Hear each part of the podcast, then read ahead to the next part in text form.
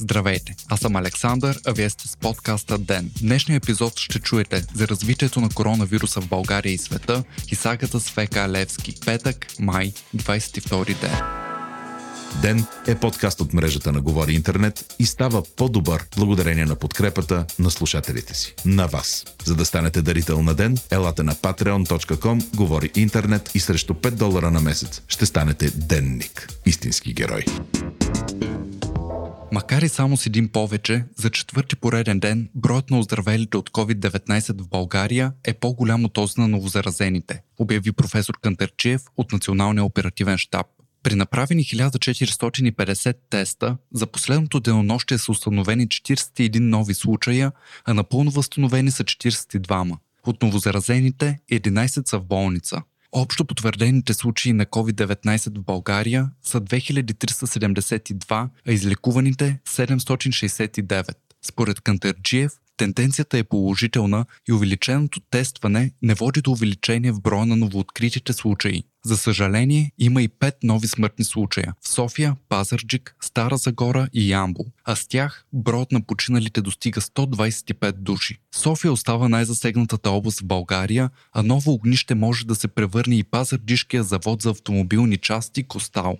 Професор Кантърджиев допълни и че освен съпъсващите заболявания, фактори влияещи върху смъртността са броят на вирусите, с които е заразен човек и броя на рецепторите в органите, като при децата и възрастните на 75 години те са по-малко в сравнение с останалите възрастови групи. Той каза, че предстои да бъде направено проучване, което да установи щамът на коронавируса в България и доколко се е изменил от първоначалната му поява в Китай. Междувременно, днес влезе в сила заповедта на здравния министр Кирил Ананиев, която отменя забраната за граждани на Европейския съюз и Шенген за влизане в България, съобщава Свободна Европа. Всички пристигащи обаче трябва да преминат 14-дневна карантина, като изключение ще се прави за роднините на български граждани и техните семейства, когато техния престой е до 7 дни. Карантина няма да има и за гражданите на Европейския съюз, които пътуват по хуманитарни причини, както и работниците за изграждане на стратегическа инфраструктура.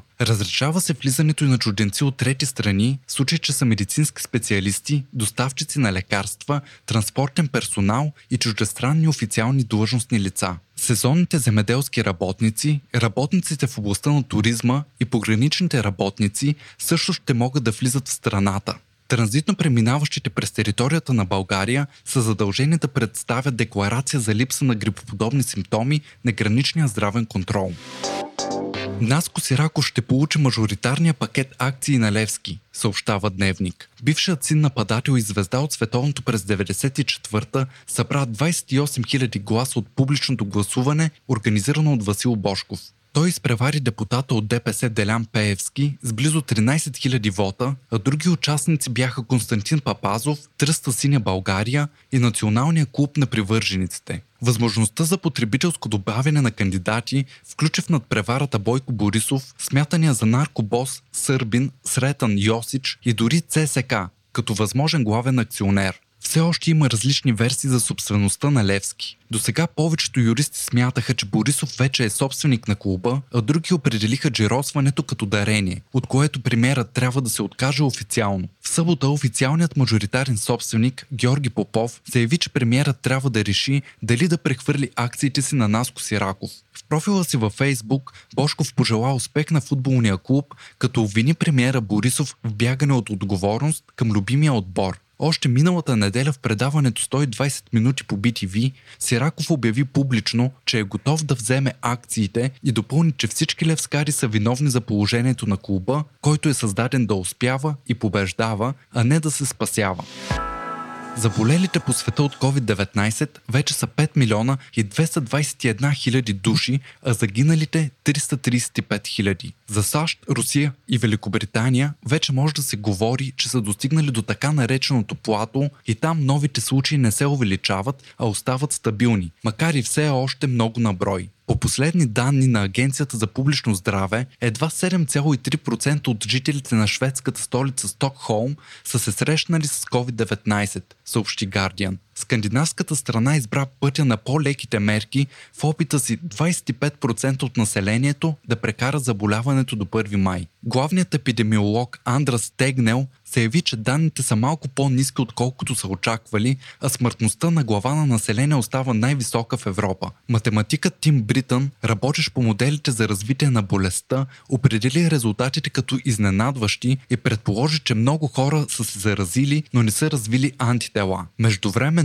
най-голямото огнище в света в момента се намира в Бразилия. Страната вече е на трето място със своите 310 000 случая и скоро ще изпревари Русия. Там само за 24 часа са открити 18,5 хиляди случаи, а загиналите вече са 20 000 души. Положението в Бразилия най-вероятно е дори още по-тежко, тъй като там са направени едва около 3500 теста на милион население. За сравнение в САЩ броят на тестовете е 40 000 на милион, а в Русия 55 000. Бразилия дълго време не взе никакви мерки срещу коронавируса и дори днес те не са национални, а фрагментирани. Президентът на страната Жир Белсоноро продължава да държи своята радикална позиция, че COVID-19 не представлява сериозна опасност и вирусът е лек грип. Въпреки това много отделни бразилски щати наложиха различни мерки, които президентът няма право да отменя. Проблем в Бразилия е, че страната е една от най-неравните страни в света има огромен брой бедни хора, живеещи буквално на ръба.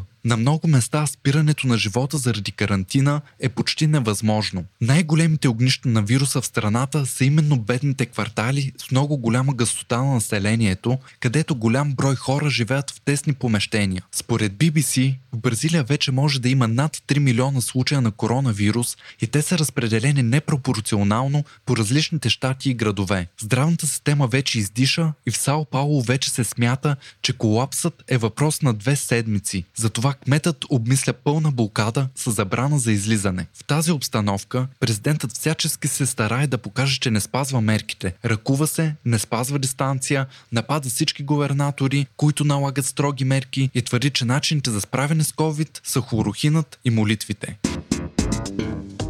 Вие слушахте подкаста Ден. Ден е част от мрежата на Говори Интернет. Водещ Александър Николов. Главен редактор Димитър Панайотов. Аудиомонтаж Антон Велев. Ако искате да не изпускате епизод на Ден, не забравяйте да се абонирате в Spotify, Google Podcast или да не оцените в Apple iTunes.